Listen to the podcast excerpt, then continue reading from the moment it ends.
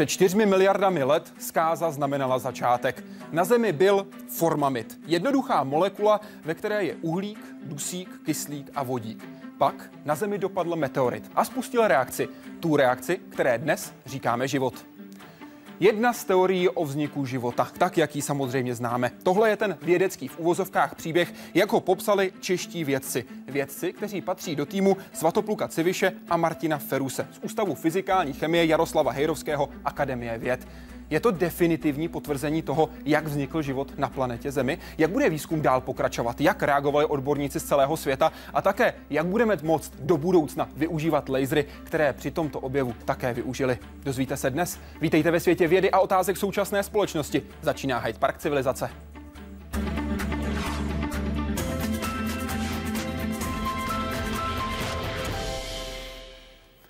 Pánové, vítejte. Děkuji, že jste přijali pozvání do Hyde Parku Civilizace. Hezký večer. Dobrý večer. Dobrý večer. A děkuji vám, že sledujete Hyde Park Civilizace, ať už na kterémkoliv, například notebooku, tabletu nebo počítači, nebo třeba mobilním telefonu. Všechny tyto cesty vás také můžou vzít na náš web www.hydeparkcivilizace.cz, kde si můžete vybrat některou z cest, které můžete využít, abyste poslali svoji otázku. Dnes budeme mluvit o velkém úspěchu českých vědců. Jedna z teorií o vzniku života na Zemi říká, že první biomolekuly se mohly na naší planetu dostat s meteoritem. Dnešní hosté Hyde Parku civilizace říkají, že meteority za vznikem života stály, ale tak trochu jinak. Veškerý potřebný materiál už totiž na Zemi byl a jediné, co potřeboval, byla prvotní jiskra. Modrá planeta s celou svou přírodní rozmanitostí. Místo, kde je život schopný se uchytit i v těch nejodlehlejších a nejextrémnějších oblastech. Nakonec ve skutečné výhni nejspíš také vznikl. Aspoň podle Martina Feruse, Svatopluka Ceviše a jejich týmu. Jejich experiment je dovedl k závěru, že dopadající meteority dodali potřebnou energii a vysoké teploty pro první chemické reakce. Na jejich konci je současná biosféra. Tento proces totiž dokázali zopakovat. Místo meteoritů použil tenhle výkonný laser pulse. To zařízení je, je schopno eh, dodat eh, v třetině miliardiny sekundy eh, energii kolem tisíce joulů. Výkon právě při takhle krátkém pulzu je obrovský. Dělá 3 teravaty. Superkrátký a supervýkonný puls zažil v nádobě formamid. Látku, která byla na Zemi běžná před 4 miliardami let a je běžná i dnes. Je to velmi jednoduchá látka, vlastně je to laboratorní rozpouštědlo a jeho jedinečnost je v tom, že obsahuje všechny ty čtyři prvky, které potřebujete, abychom postavili e, základní jednotky genetického kódování. Tedy dusík, vodík, kyslík a uhlík. Výboj nastartoval u těchto prvků celý řetězec reakcí. Samotný výboj laseru, stejně jako dopady meteoritů před 4 miliardami let, které simuloval, byl ale jenom začátek. Klíčové byly chemické analýzy na těchto zařízeních. Tady začal ozářený materiál vydávat první výsledky. Se povedlo připravit všechny nukleové báze, které jsou třeba ke vzniku větších biologických molekul, DNA, případně RNA molekul. To byl důvod, proč experiment tak zaujal ve světě.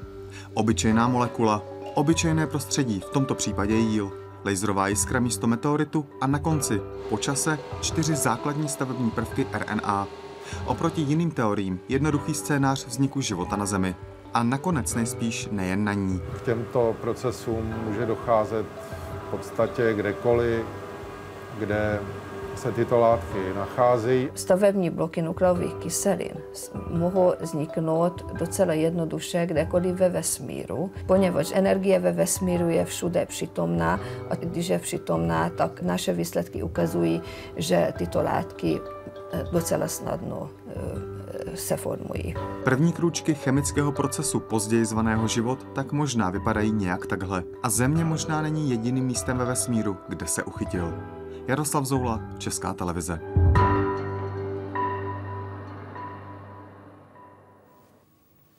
Zdravím oba pány. Dosud jsem měl za to, že obrovská ničivá síla dopadajícího asteroidu život spíše ničí. Jak je možné, že v tom v úvozovkách pekle vůbec nějaký počátek života mohl vzniknout? S tím se dá jen těžko souhlasit.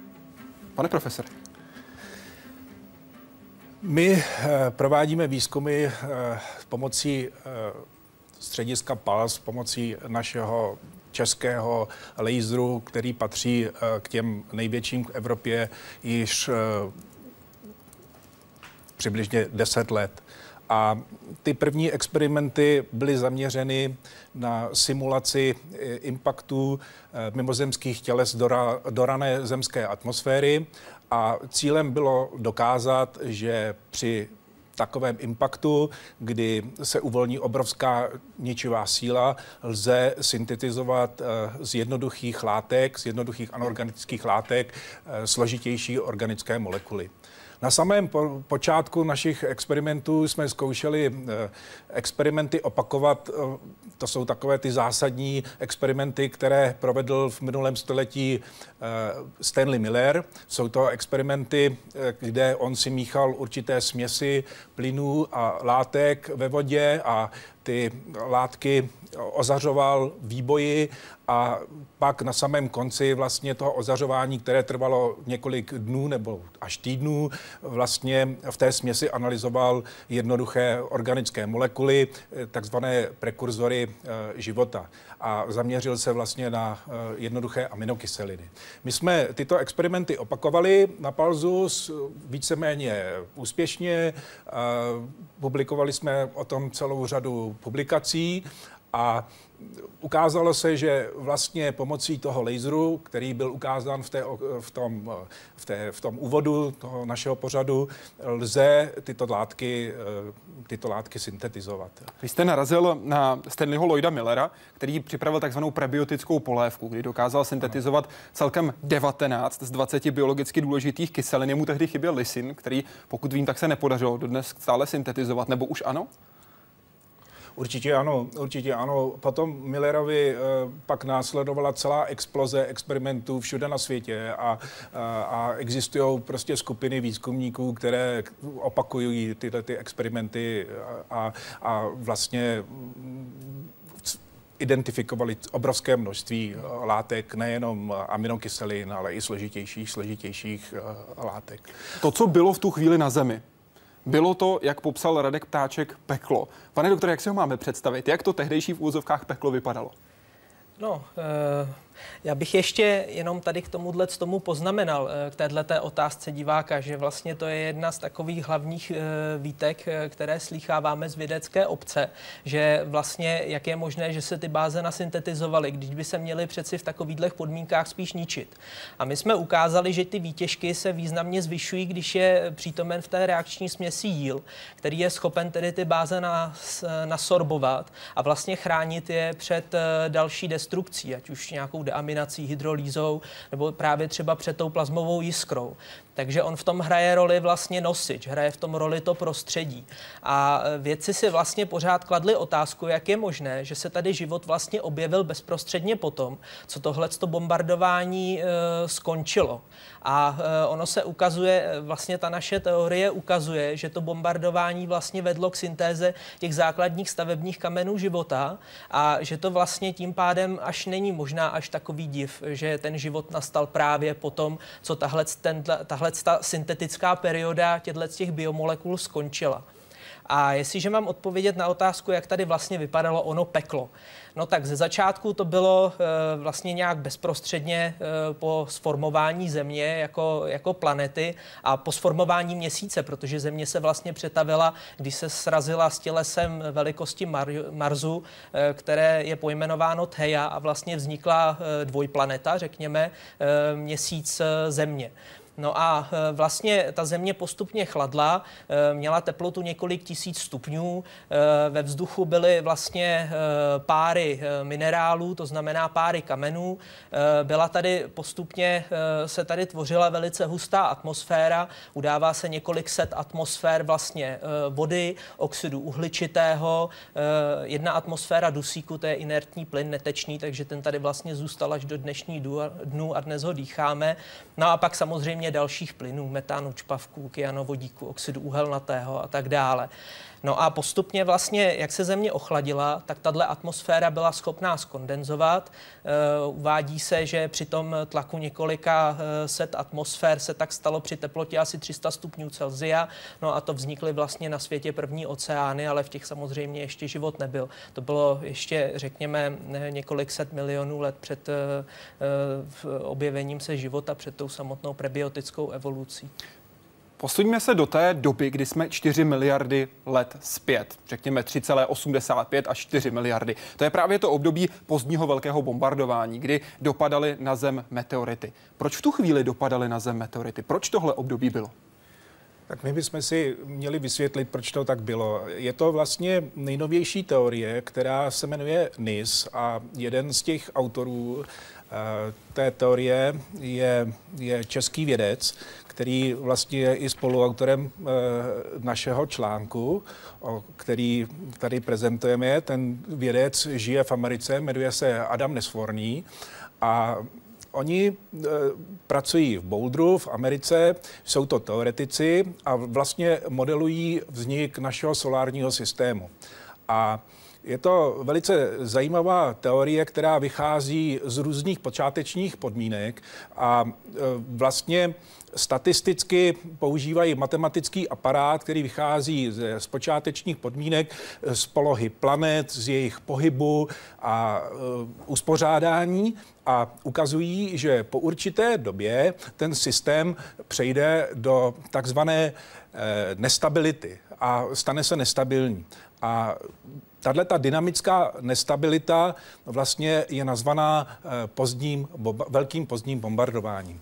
A vlastně v důsledku té dynamické nestability dochází k tomu, že planety jsou bombardovány, mění svoji dráhu oběžnou a dokonce z těch modelů vychází, že na tom počátku pravděpodobně těch planet bylo více. Že v naší sluneční soustavě existovaly planety, které byly pak v té době toho pozdního bombardování vyvrženy do vesmíru a vysvětluje to i ty nejmodernější teorie o tom, proč existují, nebo vlastně ukazují, nebo vysvětlují, proč ve vesmíru existují ve vesmírném prostoru bludné planety, které se tam pohybují. Ano. Samostatně. Teď pojďme udělat ten další krok, protože my tady sebou máme, respektive vy tady sebou máte formamid. To je ta základní jednoduchá molekula. Ta byla na planetě Zemi. Při tomto ději, při tomto procesu dopadl meteorit právě do laguny s formamidem. Co se tehdy začalo dít a proč jste si jistí, že se to tak dělo? Tak eh, možná nejdříve eh, k samotnému původu formamidu nebo laguny formamidu. Laguna formamidu je jedna eh, z představ, která tady je, kterou vlastně zavedl Saladino s Dimaurem, italští věci, který, kteří vlastně přišli s myšlenkou, že základem pro syntézu nukleových bazí je právě formamid, protože předtím byly teorie, které tedy vysvětlovaly tu syntézu na základě jiných látek a celé řady prostředí, celé, celé řady katalyzátorů.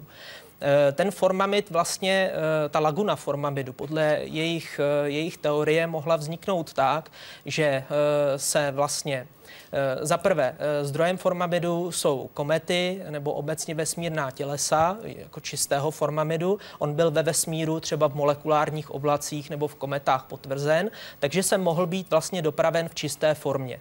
Dalším zdrojem formamidu je hydrolýza kyanidů, které se také, nebo kyanovodíků, eh, které se také vyskytují na kometách. Takže ten formamid tady podle Saladina Dimaura byl přítomen třeba v mořské vodě a tím, jak se periodicky neustále vysoušel vytvořily laguny eh, na mořském pobřeží, tak mohlo dojít k zakoncentrování málo těkavých látek. A formamid k něm málo těkavým látkám patří. Ona je to takováhle čirá olejovitá kapalina, která má teplotu varu přes 200 stupňů. Voda má 100, že jo? takže vlastně eh, tím mohlo dojít k jeho zakoncentrování. A oni si tím trošičku pomohli, vyřešili si tím i myšlenku eh, nebo otázku vlastně zakoncentrování těch bazí, protože v hodně jako v v řadě experimentů těch bazí vzniklo poměrně málo, když to tady se dalo předpokládat, že z koncentrované laguny formamidu těch bazí vznikne hodně, bude velký výtěžek těch chemických reakcí. Rozumím. Tam těch kroků bylo několik. Pojďme udělat ten jeden krok, ve kterém vy vidíte ten hlavní argument, proč jste si jistí, že to proběhlo tak, jak říkáte? Tedy, že tady ta jiskra, která přišla od meteoritu, zapříčinila to, že právě z této látky začal vznikat život. To je právě výsledek toho našeho experimentu. My jsme si simulovali e, lagunu formamidu tím, že jsme vlastně na dno e, nádoby, které se říká kiveta, dali právě formamid ve formě e, ledu nebo kapaliny. Smísili jsme ho s různými katalyzátory, mezi nimi teda i, ten jíl, i tím jílem, který poskytl ty nejlepší výtěžky. No a ozařovali jsme ho vlastně tou laserovou jiskrou, která se generovala v té uzavřené nádobce tím, že se vlastně soustředil eh, svazek laseru čočkou nad formamid do eh, dusíku, do inertního plynu a vlastně vznikla ta laserová jiskra, která explodovala a narazila na ten formamidový led nebo v tu formamidovou kapalinu. No a pak jsme si provedli teda analýzu e, téhleté směsi, nebo provedli naši analytici analýzu téhle té směsi, no a e, zjistili, že se tam vlastně vyskytuje všech pět kanonických nukleových bází, které jsou jak v RNA, tak v DNA, ale pro nás jsou zajímavé hlavně ty, co jsou v RNA, protože podle některých, teo, nebo takhle, podle e, obecně přijímané takové té nej, nejmodernější a e, nejvíc favorizované teorie právě RNA RNA byla ta molekula, která stála na počátku vzniku života, ale k tomu se možná ještě dostaneme v detailu. Pak ty kroky přicházely samozřejmě postupně. My pojďme udělat další krok otázkou Lukáše Romana. Jaký největší problém jste při svém výzkumu museli překonat? Co vás brzdilo? Jak dlouho výzkum trval? Pane profesore. No, vzhledem k této studii, která vlastně jejíž základem je formamid, tak eh, celá ta studie trvala několik let a já bych řekl, že oproti těm předchozím studiích my jsme se tady zaměřili v laboratoři především vlastně na tu identifikaci bazí. Já si myslím, že to je fundamentální záležitost vlastně této studie. Vypracovat metodiku, jak to jak v té směsi, kterou jsme ozářili, nalézt eh, ty při, při, příslušné látky, které chceme, které chceme najít. A tady v tom případě my jsme použili metodiku plynové chromatografie a vlastně pomocí nejcitlivějších metod jsme se snažili na začátku pomocí standardů optimalizovat vlastně tu techniku. A potom teprve, až ta technika, to trvalo skoro jeden rok a pracovala na to jedna studentka, dělala to diplomovou práci a teprve až když jsme měli v ruce tuhle tu techniku, tak pak jsme přistoupili vlastně k tomu vlastnímu experimentu na palzu, kdy jsme pak ozařovali látky a okamžitě jsme vlastně byli schopni v těch směsích ty příslušné baze najít nebo hledat. Jdeme na Facebook. Jaký byl ohlas na váš objev na mezinárodním poli? Byl přijat nebo rozporován? Děkuji za odpověď i reprezentaci České republiky. No, to je moc hezká otázka. A Bude hezká moc odpověď? Jsem s ní, pane profesore. Odpověď na to také, protože opravdu my zažíváme v poslední době opravdu jako příjemné chvíle, protože skutečně na naší práci byl velký mezinárodní ohlas a ono vlastně se to ukázalo už před tím publikováním té vlastní práce, kdy nás oslovili přímo z toho časopisu amerického, ve které ta práce vyšla a vlastně navrhli nám, že eh, výsledky výsledky té eh, práce nebo abstrakt té práce pošlo do všech amerických novin, do všech redakcí, jestli s tím souhlasíme. A pak následně předtím, než ta práce vyšla, tak eh, my jsme vlastně byli bombardováni s eh, redakcemi v Americe, a ža, které nás žádali o interview a pak ve v samém výsledku vlastně o nás psali, já nevím, ve 20 nebo ve 30 amerických novinách, ale nejenom... použil hezké slovo bombardování, když se bavíme o době pozdního no, velkého bombardování. Tak, já jsem to použil úplně ve stejném slova smyslu, ono to tak bylo, protože my jsme dělali interview přes uh, Skype a, a telefonické, takže to bylo příjemné. Naše kolegyně Šponerová z Brna dělala rozhovor pro Deutschlandfunk a teď o nás píší ve Francii a žádají o spolupráci, takže to jsou skutečně pro člověka, který pracuje ve vědě, příjemné chvíle. Za co my jsme byli strašně rádi, že ten vlastně ta samotná redakční rada toho časopisu PNAS, té americké akademie věd, vlastně vybrala tu naši práci jako výsledek mimořádného významu. Takže to nebylo jenom PR eh, a eh, vlastně ohlas médií, ale ten prvodní iniciátor byl vlastně, eh, řekněme, posudek vědecké obce, která vlastně dělá redakční radu. Renomovaného časopisu. Renomovaného časopisu. Takže to bylo opravdu velice příjemné. Horniny staré 4 miliardy let, které by mohly být podrobeny analýze, už neexistují. Jak se vůbec v úvozovkách stopy života hledají? Kam lidstvo v tomto pátrání dospělo? Pane doktore, jak se hledají tyto stopy? Tak eh, tyhle ty stopy se v podstatě hledají právě eh, ne ani tak v horninách, ale v minerálech, které eh, ty horniny obsahují. Já bych, já bych to uvedl a pak bych do, poprosil tady pana profesora, aby na mě navázal. Když se bavíme o úplně nejstarších horninách nebo minerálech, které se našly. Ty, ve kterých jsou stopy života, na tyto omezte, prosím tak eh, takhle v těchto z těch stopy života nejsou. To jsou zirkony z Jack Hills eh, v Austrálii, ale ty zirkony jsou zajímavé v tom, že odhalují, že tady už tehdy před 4,4 miliardami let byla kapalná voda na povrchu a to je vlastně ten, eh, to je vlastně to prostředí, kde ten život vznikl nebo kde mohl existovat. A co se týká, co se týká potom důkazů života, tak to je vlastně vyplývá z analýzy izotopového složení které se našly eh, v Grónsku. A to bych Já, poprosil bych to mohl o důkladné tohleto, vysvětlení to, teda tady pana profesora. Ty, eh, vlastně eh, až do nedávna takový ty nejstarší stopy života pochází ze západní Austrálie a vlastně z hornin, které jsou, starý, které jsou staré 3,5 miliardy let. A samozřejmě vědci chtějí se podívat hlouběji do historie a hledali ještě starší, eh, starší struktury, ale eh, skutečně, jak říká tady eh, divák, tak ty nejstarší horniny, které jsou na světě, tak nejsou starší než 3,5 miliard let, protože starší, všechny starší byly metamorfovány, byly vlastně přeměněny a neexistují do dneška. A takže vědci vlastně nehledali horniny, ale hledali ty stopy života v minerálech. A v minerálech, které přežili tu metamorfózu, tu, tu, tu přeměnu vlastní.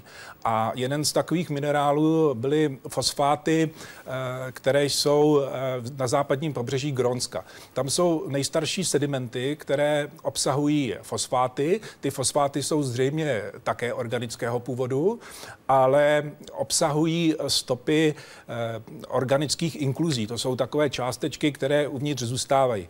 Takže vědci ví, že tyhle ty minerály jsou starší než 3,5 miliardy let, asi tak se datují do 3,8 miliardy let a byly odebrány vzorky, vytvořily se nábrusy, e, ty nábrusy pak byly laboratorně odleptány kyselinou a pod mikroskopem byly maličké tečky, které odpovídaly organickým nějakým zbytkům organického materiálu. A ty pak velice komplikovanou technikou mikrosondou byly analyzovány a ukázalo se, že e, složení těch částeček organických velice odpovídá nebo zcela odpovídá těm částečkům, které byly nalezeny eh, v, té, v Austrálii, které byly datovány do toho období 3,5 miliardy let. Takže to jsou ty stopy eh, nejdál do historie vlastně naší planety.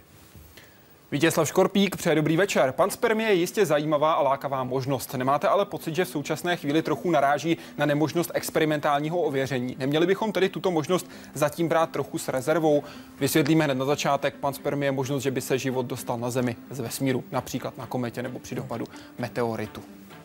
No, s touhle s tou myšlenkou nebo s jejím moderním pojetím přišel Fred Hoyle, který eh, zavedl termín litopanspermie, to znamená nějakého právě, jak vy říkáte, meteoritu nebo komety, které cestují vesmírem a na kterých jsou eh, živé struktury, které potom dopadnou na těleso a vlastně, jak se říká, ho osejí. Uh, ona, ta uh, panspermie je takovou docela uh, zajímavou teorií. Já bych úplně neřekl, že se dá odsunout někam, někam na okraj. Ona je dost dobře možná. To já bych v tom velký problém neviděl a hodně se bádá v tomto směru. Jenže co se týká vzniku života, ona ho jenom posouvá do vesmíru. Takže ty otázky, které my si tady klademe v této naší teorii, tak si můžeme klást zase, jako jak ten život teda vznikl na tom tělese, ze kterého ta litopanspermie přišla přišla. Věda se tím, jak jsem říkal, intenzivně zabývá. Zjistilo se, že není problém v tom, když vlastně ten materiál je katapultován dopadem nějakého asteroidu na povrch takového tělesa, kde je život. A není ani problém v tom, když dopadne, protože některé meteority se nepřetaví, protože kámen špatně vede teplo a jsou chladné, takže uvnitř opravdu nějaké ty organismy můžou být. Problém je s tím, co se děje mezi. On totiž vesmír, ve vesmíru je docela neintenzivní, ale málo intenzivní radioaktivní záření, které ale je vlastně ve všech oblastech spektra, včetně toho velice tvrdého. Gamma záblesků vesmírem putují velice energetické částice, které vlastně zničí jakoukoliv živou strukturu. A ukazuje se, že to je ten hlavní problém.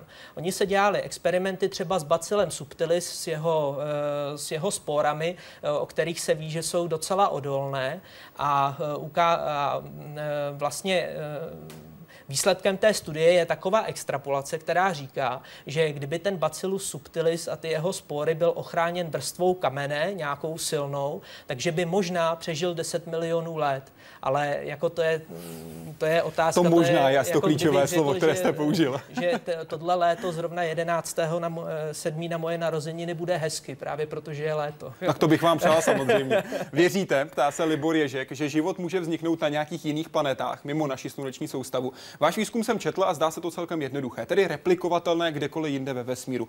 Proč jsme život mimo naši planetu ještě neobjevili?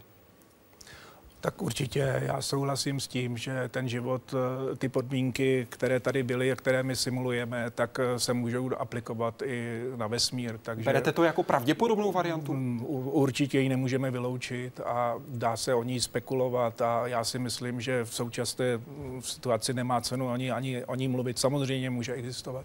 Jinými slovy, je život jinde ve vesmíru než tady na modré planetě? No, tak to je otázka přímo na tělo teda. a tak určitě může existovat, samozřejmě. Vaše přesvědčení? Já, moje přesvědčení spíš je pesimistické. Já si myslím, že ten život je tak výjimečný, že možná ta pravděpodobnost, že existuje ve vesmíru, je velice malá. Pane doktore? Já jsem optimista, já si myslím, že existuje život ve vesmíru. A jak Aspoň... vypadá? Je postavený také na bázi uhlíku, jako jsme my, nebo vypadá úplně No jinak? a víte, že pravděpodobně asi ano, protože uh, uhlík to je král vesmírné chemie a uh, víte, že uh, je organická chemie, to je obor, který se vlastně zabývá jenom chemií uhlíku. Chemik je Eh, uhlík je skvělý v tom, že jeho sloučeniny jsou chemicky stabilní, že vytvářejí velice složité struktury, jakými jsou třeba právě eh, živé formy. Takže já bych se skoro i přimlouval za to, že ten eh, život bude na bázi uhlíku, ale je otázka, a na to nedokážu odpovědět, na to by nám možná odpověděli třeba nějaký, nějací molekulární biologové, jestli je možné, že třeba ta genetická informace je kódována jinými bázemi, nebo jestli je třeba možné, že bílkoviny mají třeba trošičku odlišnou strukturu, že je třeba tvoří jiné aminokyseliny. To eh, na tuhle tu otázku nedovedu odpovědět. Napadlo vás někdy při vašem výzkumu, že vesmír je tak neuvěřitelný a jeho zákonitosti natolik jemně vyladěny, že by to vše nemohlo existovat bez zásahu vyšší síly, například nějaké vyšší inteligence či přímo Boha? Jste věřící? Pane doktore, začnete? Tak eh, no, eh, ono to tak, ono to tak na první pohled, eh, na první pohled vypadá. Víte, já jsem vědec a já zkoumám svět vědeckými metodami a vlastně já si myslím, že nějaká vyšší moc je vědeckými metodami nepoznatelná. Takže eh, my vědci ani eh, neříkáme lidem, jestli mají věřit eh, v Boha, nebo aspoň já tak nečiním, nebo nemají věřit v Boha. Já mám pochopení stejně tak pro lidi, kteří hluboce věří, jako pro ateisty, protože každý je k té své životní filozofii veden nějakou svojí životní zkušeností a přesvědčením. Ale jako s tím přesvědčením nemají příliš ty vědecké důkazy nic, nic společného. Je pravda, že náš vesmír je do detailu vyladěn, říká fyzikové, říkají, kdyby třeba třeba nějaká konstanta byla jiná, náš vesmír by neexistoval, jenže na to taky odpovídá ten, myslím, takzvaný antropický princip, který říká, že my se na tohle to může ptát, můžeme ptát, protože právě existujeme v tom jediném možném vesmíru, který, jako, který je. A nebo argument, který říká jednak, že bychom tady nemuseli vůbec být ano. a vesmíru by to bylo v úvozovkách jedno. Tak, přesně tak, to, to je v podstatě taky tak. Je, tady eh, ten náš výzkum je třeba zajímavý v tom, když to trošičku, eh, když ty závěry trošičku rozšířím, že eh, jako takovýhle formování sluneční soustavy nebo stelárního systému spojené s tím pozdním bombardováním, existenci organických látek nebo formamidu se dá předpokládat na různých hvězdných soustavách všude ve vesmíru. Takže jestliže jako my si myslíme, že vlastně tady vznik eh, nukleových bází, těch základních eh, stavebních kamenů, eh, genetické informace je v podstatě geochemický proces, že v tom nehraje roli ta náhoda. My jsme právě tím, že nám vznikly všechny najednou v tom jednom systému, ten prvek náhody vlastně eliminovali, protože je to velice jednoduchý proces z tohohle z toho pohledu. Takže ten život může existovat kdekoliv a zase je to takový ten determinovaný proces. No. Pane profesore, vyšší bytost stojí zatím? Já bych souhlasil úplně s tím, co řekl Martin. Já bych to jenom maličko doplnil o takovou poznámku nebo takový pohled, že my vlastně všichni jsme částečkou vesmíru. Jo. Uvědomte si jenom to, že eh, vlastně eh, na Slunci se dají eh, vygenerovat vlastně tou termonukleární fúzí pouze atomy do atomového čísla 26, do železa. A všechny ostatní prvky vlastně vznikají při zániku hvězd, při vzniku neutronových hvězd nebo při explozi supernovy. A de facto my máme v těle celou řadu prvků, které pochází ze supernovy. A to je ten argument profesora Lorence Krause, který to říká, to není vy jste argument. všichni, uh, všichni jsme all da, stardust, tedy že jsme Přesně tvořeni tak. z prachu hvězd. Přesně Nebo děti hvězd. Nebo, Nebo děti hvězd, je ta jeho ještě druhá populární citace. Tak. Odkazuji na vysílání Hyde Parku civilizace, ve kterém byl hostem. A také na další otázku. Žaneta Ticha. Zajímalo by mě, jak se dají zkoumat třeba planety v jiné sluneční soustavě, když nikdy nezískáme vzorek. Jaké existují metody pro výzkum třeba chemického složení planet nebo jiných vesmírných těles?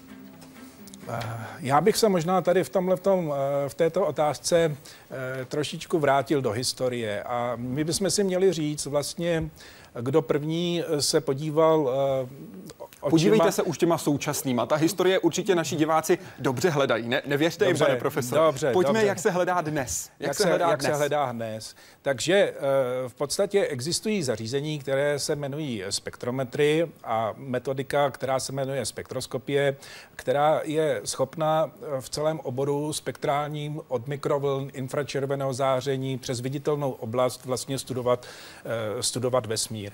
A za těch 200 let, co vlastně věda zkoumá molekuly, atomy, jonty ve vesmíru, tak už poznala spoustu, spoustu spekter uh, různých molekul. A ty ta spektra, to jsou vlastně otisky prstů, tak jako každý člověk má vlastně charakteristický otisk, tak ta spektra molekul jsou charakteristická pro každou molekulu. A tady to jedno spektrum vidíme, pane profesore. Ne, ne, ne, prosím, vy máte obrázek, vidíme? vy máte obrázek zkoumání uh, planety. To je molekuly C. Ale, ale tady to je prosím, to je exoplaneta, ale tady máte Tahle, obrázek ano. třeba, jak vypadá spektrum formamidu jednu miliontinu sekundu po laserovém pulzu.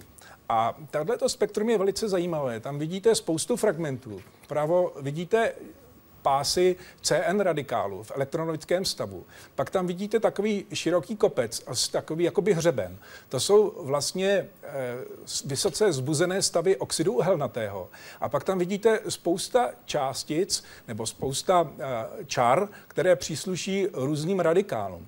A já bych řekl, že vlastně tohleto spektrum je takovou, bych řekl, píchou toho našeho článku, protože my tady přicházíme s teorií, že vlastně tyhle ty fragmenty, které tady vidíte, to jsou ty fragmenty, to jsou ty fundamentální kameny a cihly, ze kterých se pak staví ty složitější systémy.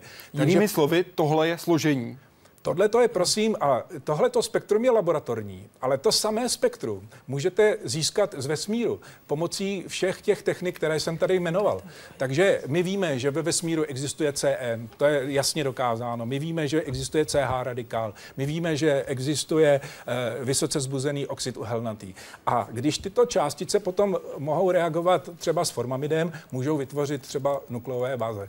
A všechno se to pozná vlastně z toho světla, které je jedinou informací, která k nám vlastně z těchto z těch objektů přichází. To znamená v širším slova smyslu vlastně z elektromagnetického záření, protože světlo je jenom úzký obor. A tady je třeba tam, já myslím, že tam možná zaznělo něco o exoplanetách ano. a jejich složení, tak tohle je třeba spektrum exoplanety. A e, tahle, e, tohleto spektrum bylo změřeno u exoplanety v souhvězdí Pastýře a vidíte, že tady jsou taky identifikované takzvané spektrální otisky eh, třeba vody, metánu nebo oxidu uhelnatého. A tyhle ty čáry, to je právě to spektrum. Ano. Tady dole je vlnová délka záření, pardon, tady je vlnová délka záření, tady je intenzita. A vy vlastně nikdy nedostanete nějakou jinou molekulu, která by měla stejné spektrum, jako třeba ta voda. Takže my jisto jistě víme, že vlastně voda v tomhle spektru je obsažená. Tohle to bylo získané metodou, která je jednou eh, z metod teda detekce exoplanet. Jí se říká transitní fotometrie.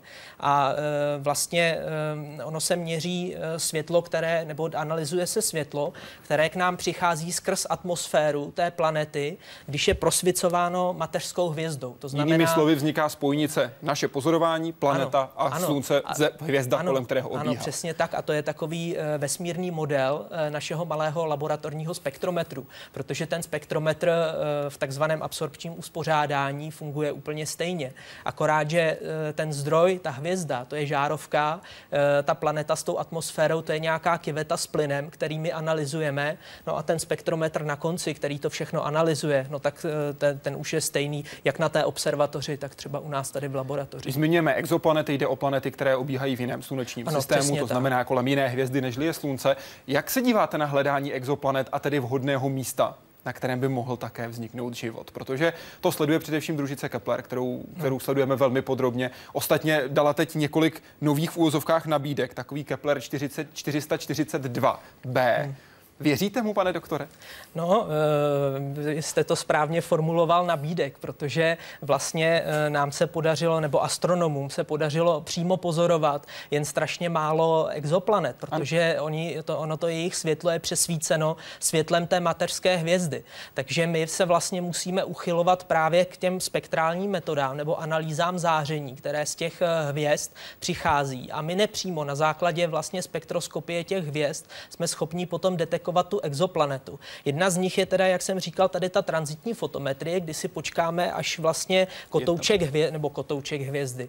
No, e, při těch velkých zvětšeních těch moderních dalekohledů kotouček hvězdy je e, vlastně zakryt e, exoplanetou, takže se trošičku stmaví, poklesne intenzita a když ta exoplaneta oběhne dozadu za tu hvězdu, no tak ta hvězda svítí jenom tím svým vlastním světlem. A my na základě tohohle toho pohasínání jsme schopni říct, jestli tam ta exoplaneta je nebo nebo není.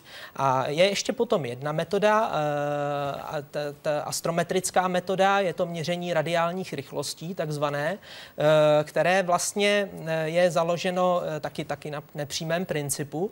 A vlastně my pozorujeme tu hvězdu a ona vlastně, když obíhá exoplaneta kolem hvězdy a je dostatečně hmotná, tak ona s tou hvězdou dostatečně cloume, tak aby, by, aby my jsme to mohli pozorovat.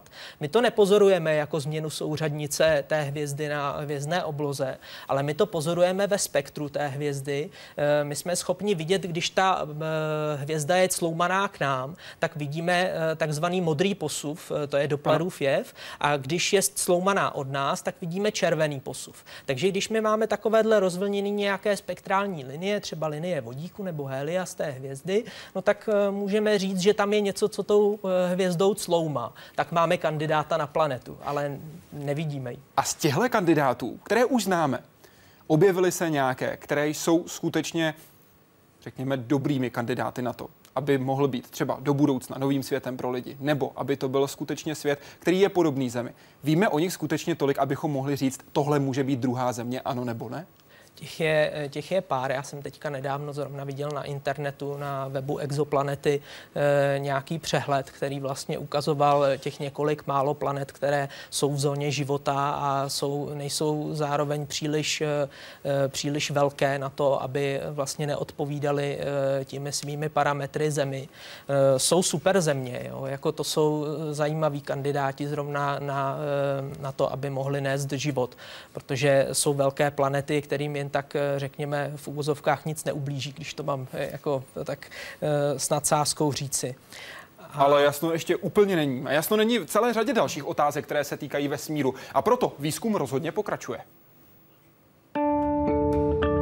Zkáza, která přichází nečekaně a lidé proti ní nemají obranu. Tak obvykle dopad velkého meteoritu na Zemi zobrazují filmy nebo knihy a své o tom ví dinosauři.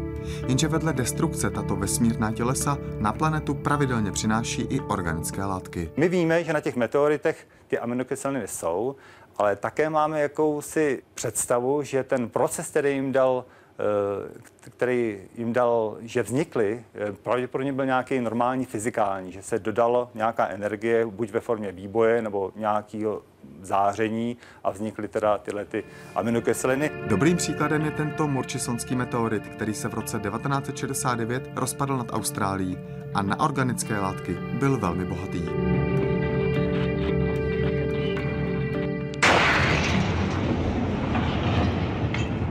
Podobné naděje chvíli vyvolával i nedávný případ Čeliabinského meteoritu. Jehož hlavní část dopadla do Čebarkulského jezera. Podle některých teorií mohl obsahovat i kusy ledu. Pokud ano, vypařili se po vstupu do zemské atmosféry. Když jsme se potom podívali detailněji na složení tohoto meteoritu, tak jsme zjistili, že je to teda obyčejný chondrit a že musel být v minulosti metamorfovaný do určité teploty, která jakoby vylučuje zachování tohoto organického materiálu. To potvrzují i první analýzy po vytažení největší, víc než půltunové části. Jdeme! Do Česka dopadl meteorit naposledy v prosinci. Tuzemští astronomové ale hledají podstatně menší úlomky. Díky přesným výpočtům si pro ně chodí skoro na jistotu. A pomáhají i s pátráním po meteoritech ve světě. Podmínky, které panovaly při dopadech těch větších a které možná stály za vznikem života na Zemi, je teď už možné věrně napodobit. Třeba, jak ukázal experiment doktora Feruse a profesora Civiše, velmi výkonnými lasery. Jaroslav Zoula, Česká televize.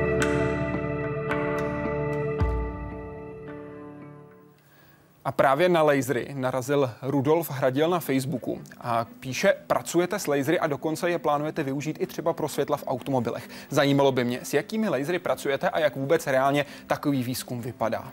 Pojďme se na něj podívat, pane profesore. V naší laboratoři pracujeme s celou řadou laserů. Eh, lasery se dají řadit eh, do celé kategorie, do různých kategorií plyné, pevnolátkové, polovodičové lasery, eh, lasery, které jsou pulzní nebo kontinuální. V naší laboratoři máme celou řadu laserů a pracujeme s lasery dá se říct, 25 let. První laser můj kolega Zdeněk Zellinger si před 20 lety postavil sám laser z oxidu uhličitého a ten laser pracuje v naší laboratoři eh, do posud. Ten, to, který máte, ten, ten který, který se podíl na tom samotném objevu, je Asterix. Jaké má parametry Asterix? Co umí? Tak Asterix to je výjimečný laser. Asterix je laser, který patří do kategorie chemických laserů. A jako primární látka je tam plyný alkyl jodid, který se rozkládá výbojem na atomární jod a ten vlastní, ta vlastní laserová akce probíhá vlastně na atomech jodu. Ten laser je výjimečný tím, že má velice krátký puls. Ten puls trvá něco kolem eh, poloviny eh, nanosekundy pro diváky, což je, což je miliardina vteřiny, nebo méně než miliardina vteřiny. A de facto to se vrací zase zpátky k tomu našemu experimentu a tím vlastně k tomu, čím se my lišíme třeba od těch Millerových experimentů, kde vlastně eh, ten experiment probíhal, že ty vzorky se ozařovaly eh, mnoho dní. V našem případě vlastně my jsme schopni generovat eh, ty nukleové báze v okamžiku 10 na minus 9 vteřiny, čili v jedné miliardtině vteřiny. Čili my jsme schopni v jedné miliardtině vteřiny nasyntetizovat složité organické systémy. V tomhle krátkém okamžiku, jak vysoká teplota, jak velká energie tam vzniká? Ta teplota závisí na tom, eh, jak ten svazek je fokusován, jaká je maximální energie toho laseru. Eh, Asterix maximální energie je 1000 joulů a vlastně mluvíme o pulzním laseru, čili pulzní lasery, energie, tam se udává energie a časový okamžik. A výkon je vlastně energie za určitý časový okamžik. A ten časový okamžik u nás je miliardina vteřiny. Čili je to vlastně maximální energie 1000 joulů, čili je to tisíckrát 10 na devátou vatu. A pro diváka si to můžeme představit, že to je, když bychom měli 100 watovou žárovku, tak je to vlastně 100 krát 10 miliard žárovek. Čili my jsme schopni zapálit po tu krátkou dobu, která trvá 10 na minus 9, 100 miliard žárovek 100 watových. Teď, jestli dobře počítám, tak to znamená zhruba tisíc elektráren Temelín. Tam má výkon 2 MW, pokud vezmu oba dva. 2110 MW, pokud vezmu oba dva bloky. A to je fenomenální právě na tom vlastním laseru Pulse, že fyzici mají možnost takovou energii využít a vlastně fokusovat tuto obrovskou energii pro do nějakých předmětů, v našem případě teda to jsou směsi třeba formamidu nebo různých, eh, různých molekulárních plynů a využijí to vlastně k nějakým experimentům, které simulují děje, které můžou probíhat vlastně ve vesmíru nebo na nějakých vzdálených planetách nebo, nebo hvězdách. 500 by to bylo, mělo být, jak teď přepočítávám. Vy jste ale přinesl ne ten velký, jeden z největších, protože Asterix patří mezi ty největší lasery v Evropě, ale také jeden velmi malý. Ukažte nám prosím přesně. na něm, jak přesně funguje a co je to zač. Přesně tak. Tyto lasery to jsou vlastně e, polovodičové lasery, které jsou z našeho výzkumu, e, který byl ve spolupráci s univerzitou v Lozán. A tyto polovodičové lasery jsou komerčně vyráběny pro Eh, přenos informací. Je to vlastně pro přenos informací eh, v pomocí optických vláken. Eh, tyto lasery se vyrábějí molekulární epitaxí růstu z různých organokovových plynných molekul, a které se depozitují na vrstvu, na substrát. A, a nakonec ten, jsou využívány k čemu? A, a nakonec jsou využívány vlastně pro přenos informace, ale tenhle ten projekt byl zaměřen trošičku jiným směrem a protože vlastně ten vlastní proces generuje ve finále obrovské množství těch laserů. Ty lasery jsou velice laciné. Ten laser se dá pořídit v podstatě za cenu několika euro a takže e, tady vznikla otázka, jestli by se ty lasery nedaly použít ještě k nějakým jiným účelům. A jeden z těch účelů bylo vyrobit senzor, nějaký senzor, který e, by mohl detekovat určité molekuly. Třeba v tomhle v tom případě my jsme zkoumali v, laboratoře, v laboratoři spektrum e, tohoto laseru a zjistili jsme, že ten laser se dá proladit a to spektrum velice souhlasí třeba se spektrem amoniaku nebo se spektrem fluorovodíku takže takový laser se pak dá použít ve spojení uh, s, nějakým, s nějakou detekcí. V našem případě jsme používali fotoakustickou detekci a můžeme tady velice jednoduše detekovat třeba eh, únik fluorovodíku v průmyslu. Jo? To znamená jedovatých plynů třeba tu chvilku. Jedovatých plynů. Pojďme se podívat na tu spolupráci blíž, protože Michal Petráš se ptá, jak funguje propojování výzkumu a praxe v podání vaší laboratoře. Zajímá mě spolupráce vědců a firm a uvádění výsledků výzkumu do praxe. Vy jste část toho výzkumu už přinesli. Máme tady konvertor. K čemu slouží a jak daleko tenhle ten výsledek je? Tak my jsme podali s, některými českými firmami projekt, který uh, je zaměřen na aplikaci laserů v automobilovém průmyslu. Uh, ono se ukazuje, že uh, aplikace laserů není nic tak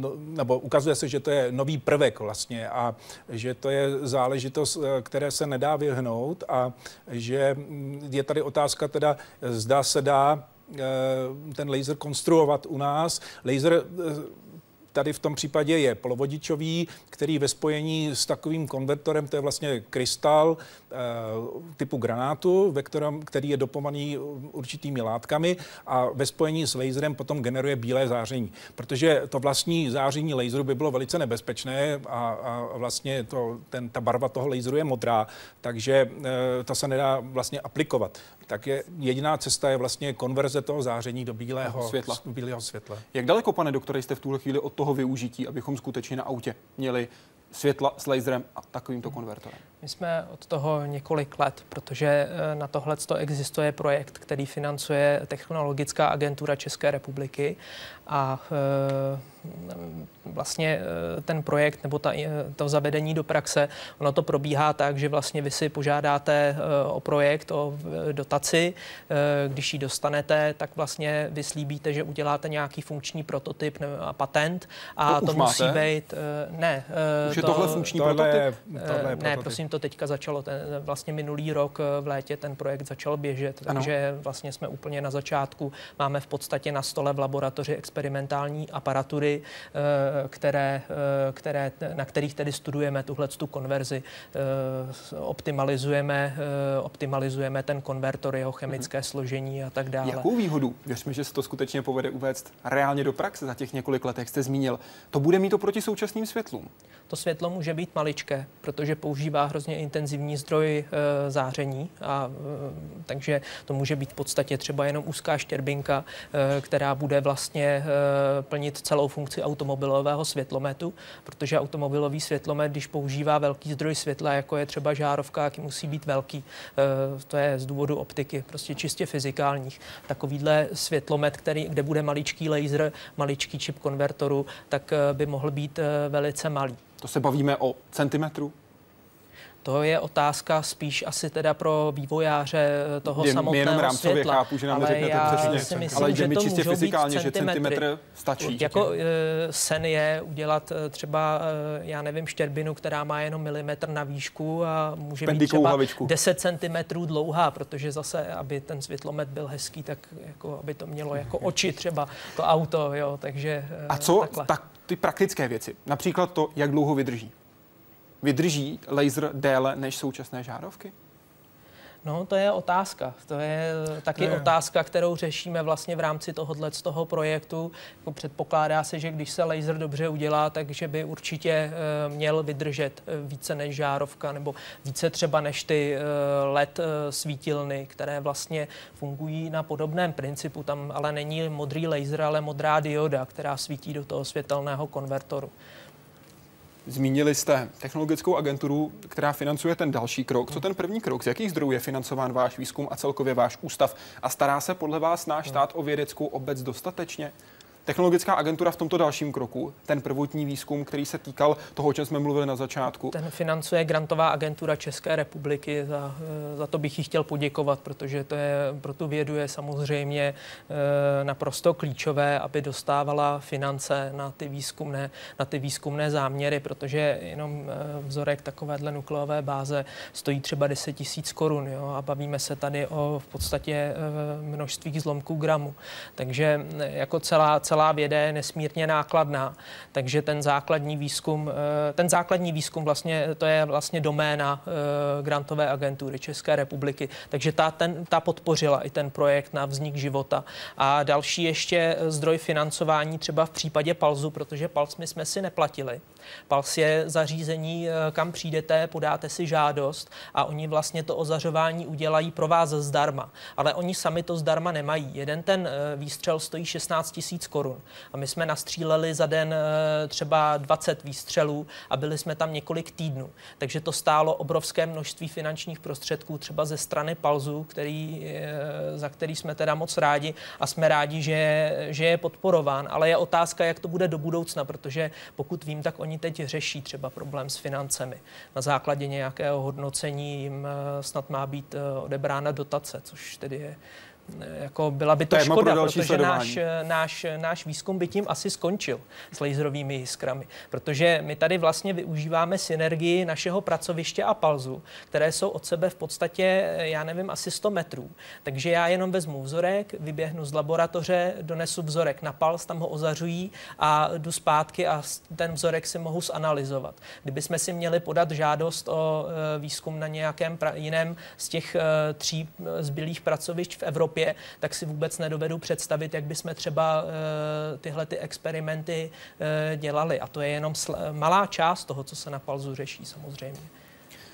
Pánové, jedním slovem, Může to být přídavné jméno nebo podstatné jméno.